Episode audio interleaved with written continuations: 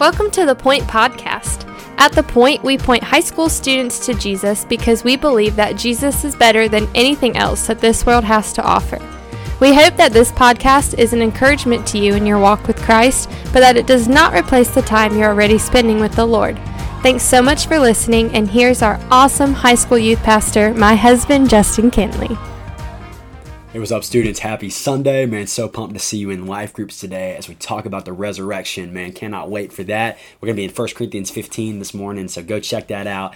And, um, man, just so excited to meet with you and gather with you today. And, uh, but right now, we're continuing to walk through 1 Kings, 1 Kings chapter 11. And this is kind of a sad chapter. It's where we see really the downfall of Solomon. That's where we see the downfall of Solomon. And it's, it's crazy to me. And, and just to be honest with you, one thing I've always just struggled with with reading in Solomon is, is how wise he is. And we talked about yesterday about how the Queen of Sheba just, you know, is amazed at his wisdom, but Solomon does some stupid stuff, man. he does some stupid things. And one of those stupid things is, is Solomon, Solomon begins to marry all these different women to form these political alliances, right? Starts marrying all these different women. It's ridiculous. And r- really, what he does that, that's inappropriate is he marries these women that God told him not to marry because, look at what it says in verse uh, 2 uh, or excuse me, verse 1. It says, Now King Solomon loved many foreign women, along with the daughter of Pharaoh, Moabite, Ammonite, Edomite, Sidonite, and Hittite women, from the nations concerning which the Lord had said to the people of Israel,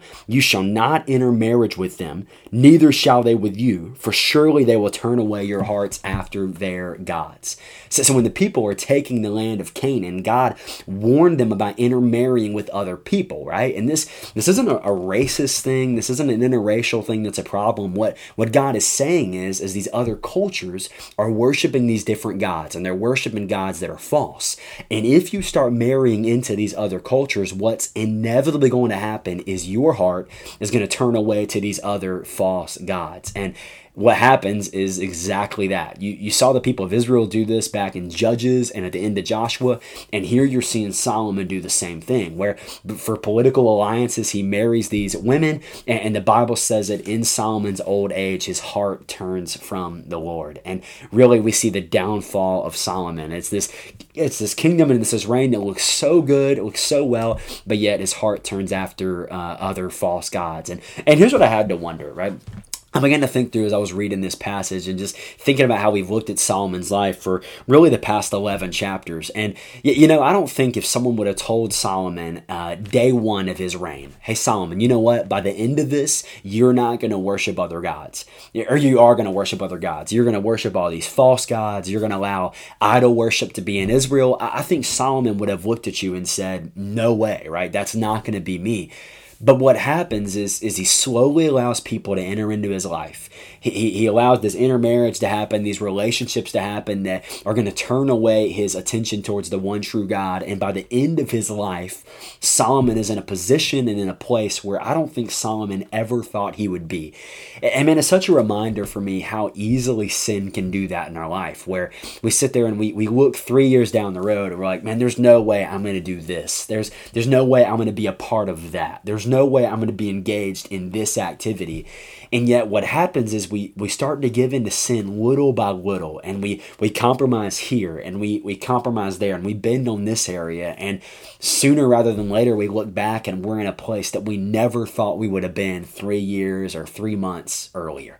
And that's exactly what we see in Solomon's heart. And this all reminds me of that podcast that we recorded this past Thursday. Man, are you guarding your heart? Are you guarding your heart from what you're allowing your heart to see, your, your eyes to see, your ears to hear, the, the people that are involved in your life? And the, the reality of what Solomon's downfall is, is he didn't guard his heart.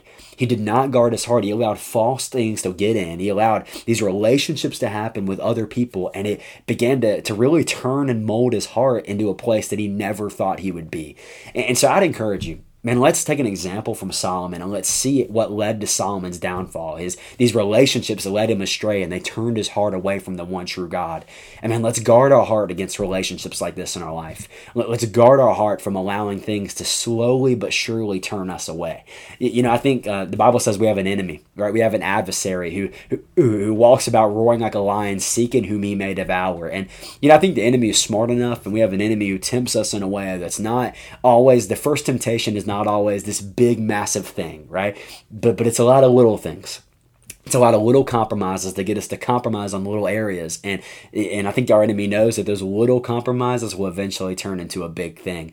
And so man let's guard our heart. Let's avoid those things and let's take a lesson from solomon today. And so eventually at the end of chapter 11 solomon's kingdom is going to be passed to rehoboam.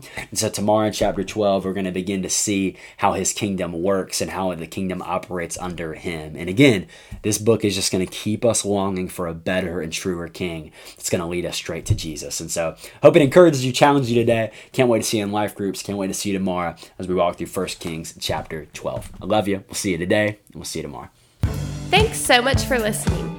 The Point is a ministry of First Baptist Church Indian Trail for high school students. We offer life groups every Sunday morning at 8, 9:30, and 11 o'clock, and we meet on Wednesday nights at 6:15. For more information, you can go to our church's website at fbcit.org.